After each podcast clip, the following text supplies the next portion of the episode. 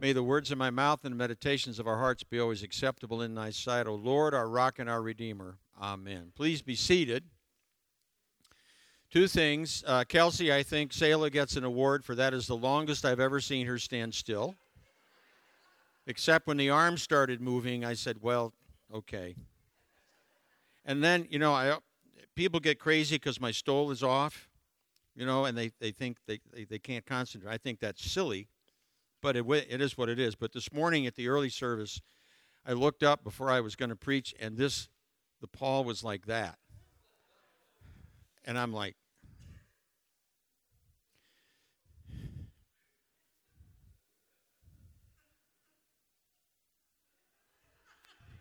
now I can do it. Now I can concentrate and talk. Okay. May the words of my mouth and the meditations of our hearts be always acceptable in thy sight, O Lord, our rock and our redeemer. Amen. Well, this is Good Shepherd Sunday, and I want to talk to you this morning about Psalm 23. The big idea is the Lord is my shepherd. He knows me, He guides me, He protects me, He loves me. He knows me, He guides me, He protects me, He loves me this uh, the context for Psalm 23 is probably 2 Samuel chapters 15 through 19. And David's son Absalom rebelled against his father and raised an army, and David had to flee Jerusalem. And in those chapters, there's a back and forth and a rising up and a going down. And finally, Absalom is killed in battle, and David resumes the throne. But you can, as you're reading through that and you think of Psalm 23, you think of as, you know, yea, though I walk the valley of the shadow of death, I will fear no evil. And you get a sense of what was going on with that psalm, because that's what was going on in his life. It's a well-known psalm. Um, I'd say that the, uh, the, what, the probably the most well-known verse is John 3:16 uh, you know, God so loved the world that he gave his only begotten Son to the end that all that believe in him should not perish but have everlasting life. And probably the, known, the, the most well known uh, part of the Old Testament is Psalm 23. When Kathy was witnessed to, and, and uh, Mary Beth Affelt shared the gospel with her all those years ago, and she laid in bed that night, the only scripture that she knew by heart was Psalm 23, and she said it. And she said she felt warmth from, from her head to her feet as she said that psalm, Psalm 23. The Lord is my shepherd. It's the present tense. And every word is important. The Lord, not a Lord, not some Lord, the Lord, the one and only, Jesus Christ, the one and only Good Shepherd, is not was, not, not will be, not someday, now. Right now. This day, this hour, this minute, this second. My personal possessive pronoun. Kathy is my wife. I don't possess her, own her, but we have that relationship. Liam is my son. Lily and Fiona are my grandkids we have that relationship, right? Relena, Caden are your kids. You have a very special relationship with them. That's the kind of relationship that God wants us to have with Him personal, deep, ongoing, never failing.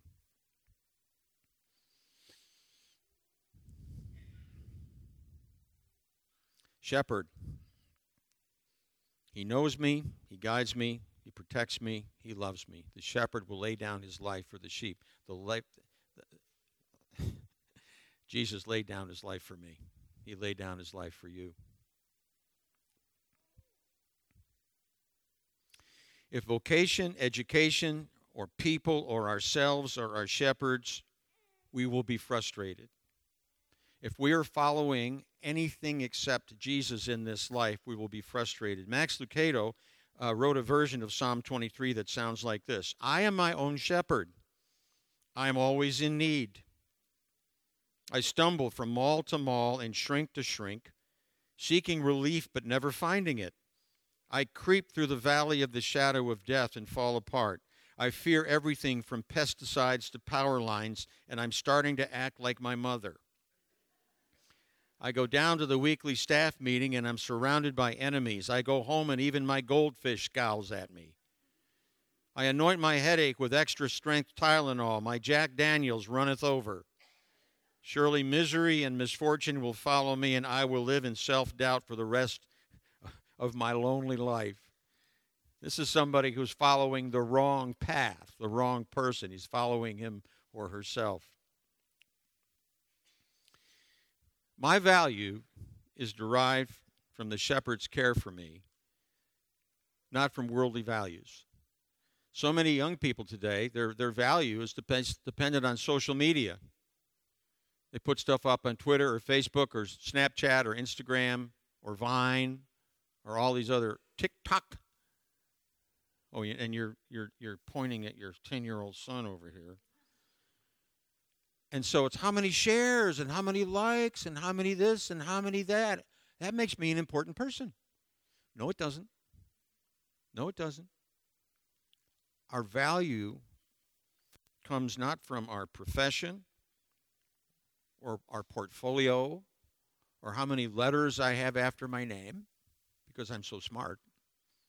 It comes from relationships in life. It comes from primarily my relationship with Christ and then the relationship with the people in my life who love me and care about me.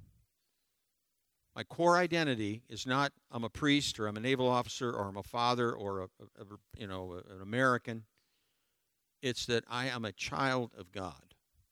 I'm a child of God. That's my primary relationship. That's what gives my life value.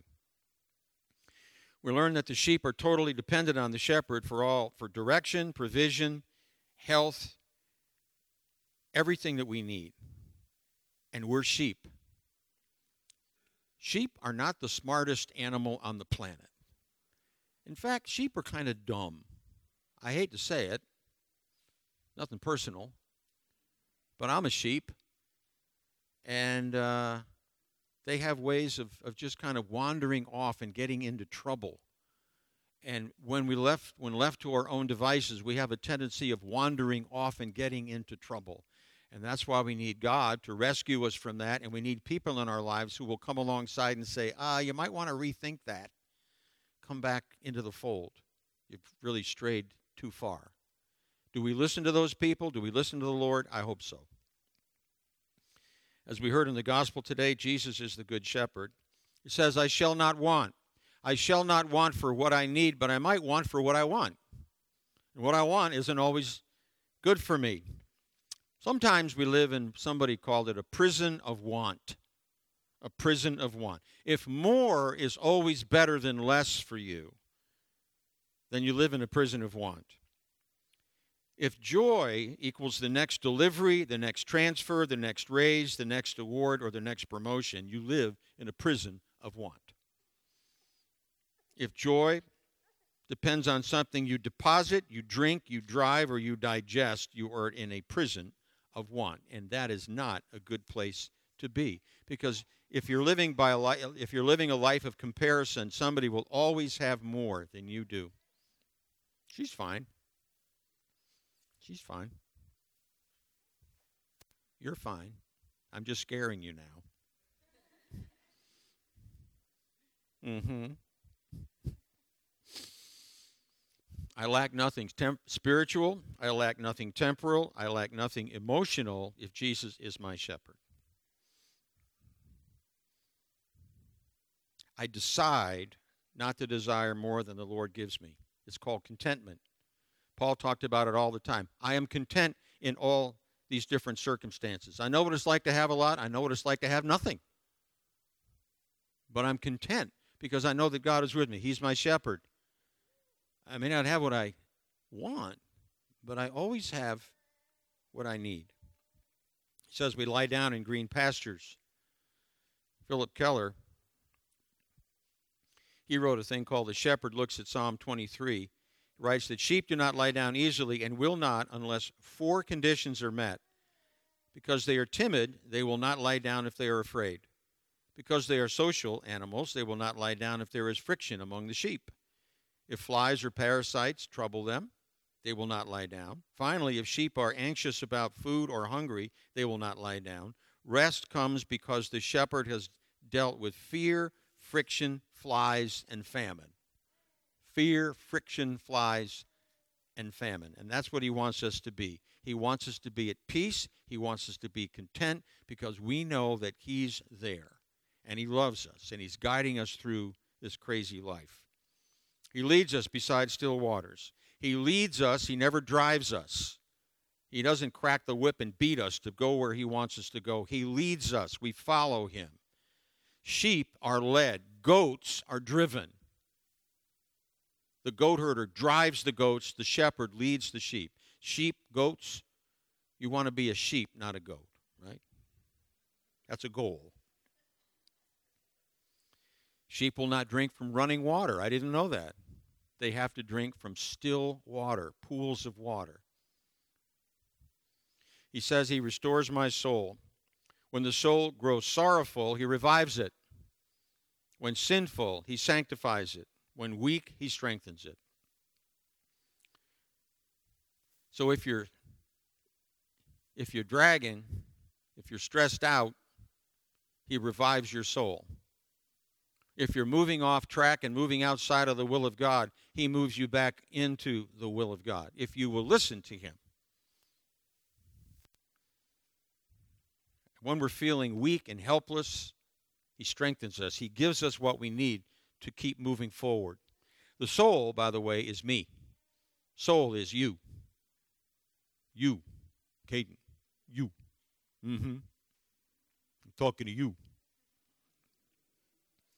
The question is, where are you today? Where are you today with all this? You know? Are you feeling sorrowful, sinful, weak? He's there to help bring us back to where we need to be. He leads me in the paths of righteousness for his name's sake. He leads me in the way that I should go. He helps me to do the right thing. He helps me to be where I need to be. Um, I mentioned last week that there was a city council meeting because he wanted to make the city charter gender neutral. the place was packed. The chamber was packed. We had like 15 people from Christ the King show up. And it was interesting because inside the chamber it says other every other seat. Don't sit here, don't sit here, don't sit here, don't sit here. Nobody cared. It was pretty full. The lobby was packed, downstairs was packed. And in the end, 37 people spoke, and 36 were of the same mind that we are. This is really, we know your heart is right. We know you want what's best for the city. Please don't go down this road. You're opening a door, slippery slope. You don't want to go there. And in the end, the councilman that offered the, the resolution withdrew it. He withdrew it. So they never voted on it. So nothing's going to change in that way, which is a good thing. It is a good thing. And if you, if you want to know the truth, it was like a church meeting. I felt God's presence in that meeting as people got up and spoke. Really, and you were there. Debbie was there. About you know a whole bunch of you were there, and I, I felt like the church found its voice in a in a matter that re, that really mattered, that had consequence to it, and it was a good feeling because we were sort of coming together to make ourselves heard at a local level, right? At a local level, and it was a it was a very powerful and um, encouraging situation. But it wasn't without risk. I mean, people look at that and they say, "What do you think you're doing? Do you hate people and all the rest of it?" Because there's always a risk. Um, if I decide to follow the path of righteousness, what are the costs? Instead of loving myself most, am I willing to love Christ best and others more than myself? Am I motivated by self interest or, or motivated by a sacrificial spirit? Instead of being one, one of the crowd, am I willing to be singled out, set apart from the gang?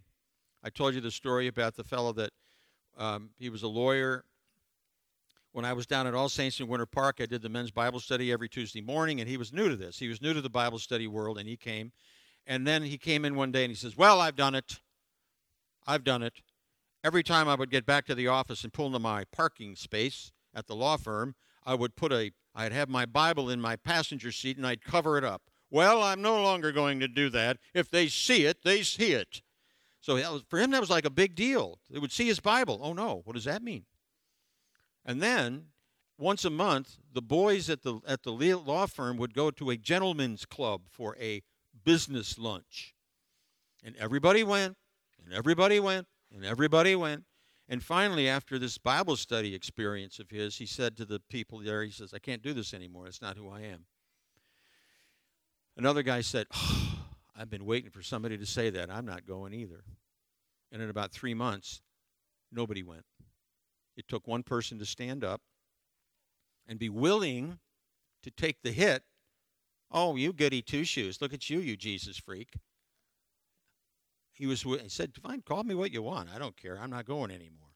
And that was all it took. Instead of finding fault with life and always asking why, I'm willing to accept every circumstance of life with an attitude of gratitude.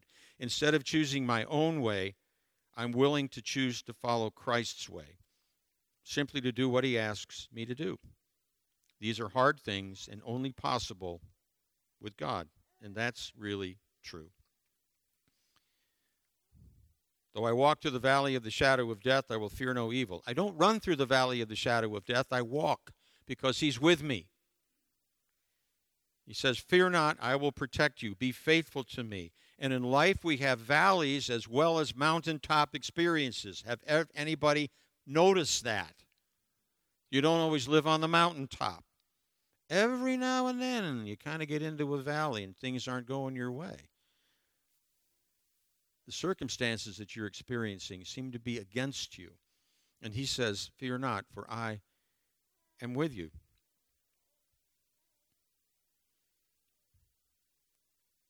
The shadow of death. Donald Barnhouse said this to his six year old daughter after his wife's death. He found it difficult to explain to his daughter about death they were standing on a street corner, and a truck rounded the corner very fast, frightening his little girl. He asked her, Would you, would you have rather been run over by the truck or the shadow of the truck? Your mother was only run over by the shadow, and she's with God. Jesus was actually run over by the truck for me and for you. The shadow of death. You close your eyes here, you open your eyes there. Death is just transition to what God has for us on the other side. You may have heard me say this all anxiety is due to uncertainty, once or twice. The question is are we making the right decisions?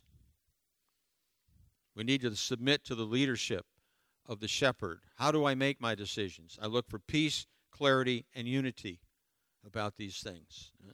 There's so many things that are swirling around in our heads in our lives today, in our culture today, that we've never thought about or experienced before and it really could be a cause of anxiety because there's a lot of uncertainty out there. You hear talk of things like a vaccine passport, which will allow you to operate and live your life in our culture, whether it be fly in an airplane, go to a restaurant, go to a ball game, go to the movies, go to the church, whatever it might be. Hmm. How many would do that and how many wouldn't? How would life change for people who said no? That whole COVID experience is changing so many things in our lives, and there's just a lot of uncertainty. God is present in all of that. Yea, though I walk through the valley of the shadow of death, I will fear no evil. You know? What kind of a world are your kids going to grow up in? And how much control over that are you going to have? You know? My kids are 47, 45, and 42. Okay? You never stop being a parent. I'm just saying. I love it when parents say, Oh, thank the Lord, they're 18 or out of my hair. I don't have to worry about that anymore. Anybody ever thought that? No. It doesn't work like that, does it? When those times come, God tells us not to be afraid. The Lord is with us. I will fear no evil. 2 Timothy, I've not given you a spirit of fear, but a spirit of power and of love and of a sound mind for every single circumstance that's going to come your way. When you stand up for God's word, you're going to have enemies in conflict. Remember that sign? Stand up for what's right, even if you're the only one standing. It says, For thou art with me. And he changes from he to you. It's more personal. A rod and thy staff, they comfort me. The, sh- the shepherd always had a rod on his belt, and it was a little short club to ward off animals or bad people. And he had a staff to help the sheep get out of a bad situation. There we go. The wiggle room. Oh, diaper change. Okay. Um, so he's there to protect us, to guide us, right? That's what this is all about. Uh, Thou preparest a table in the presence of mine enemies. It's interesting that context of 2 Samuel. David is here, Absalom is over there. They can see each other. When David came to Mish, Mishana, Mishobi, the son of Nahash from Rabbah of the Ammonites, and Machir, the son of Ammiel from Lodebar, and Barzillai, the Gileadite from Rogelim. I always have these names in here. Brought beds, basins, and earthen vessels, wheat, barley, meal, parched grain, beans, and lentils, honey, and curds, and sheep, and cheese from the herd for David and the people with him to eat. For they said, The people are hungry and weary and thirsty in this wilderness. And they ate in the presence and the sight of their enemy because God was with them, and that was okay. Anoints my head with oil. Kings and priests were anointed with oil. And also, when a guest would come to your home, he would be anointed with oil, right? As a sign of respect and welcome. You'd wash their feet and you'd anoint them with oil. And I always have my oil stock with me for healing, right? It says, My cup runneth over. My cup runneth over. My cup doth run over. It runs over because I know that God loves me. I know there are people in my life that care about me. My cup runneth over because of you in this place, because God has brought you here as a community of faith in this time for His purpose. And not everything goes great. I had an eye exam last week. Oh boy, that's so much fun. Anybody have ever word cataract? Not not big enough to get an operation, but there. Or how about glaucoma? I gotta have an I gotta go a week from Monday. Yeah, to the eye doctor, see what that's all about. Life happens. I mean, when you turn 50, these things happen.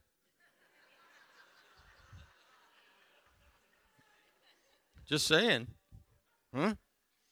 No. But it's okay. You know, life life happens.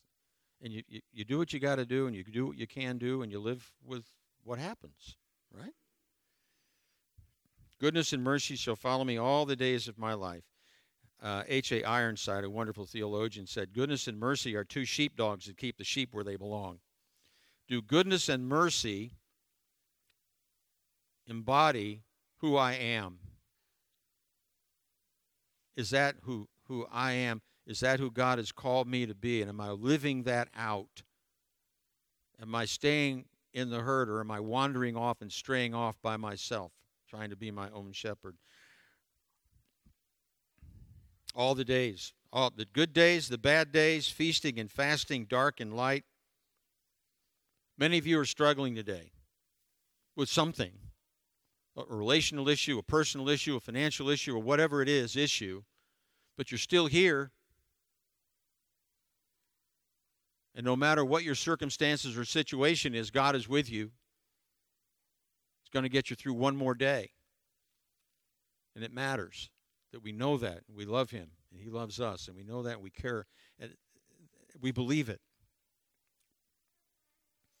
says, I will dwell in the house of the Lord forever. That is an assurance of salvation. The Lord is my shepherd. What more could I want? The question is, is he your shepherd? He's my shepherd because I've accepted him as my shepherd. Has you accepted him as your shepherd? Is what I've just talked about this morning real for you? Is he really your shepherd? I hope that he is. We have a video.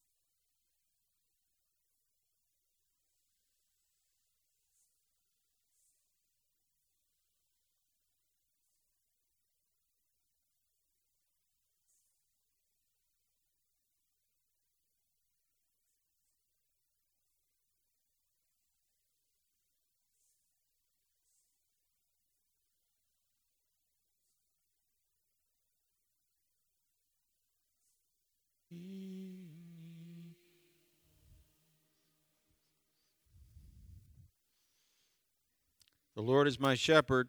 He knows me, He guides me, He protects me, He loves me. Amen.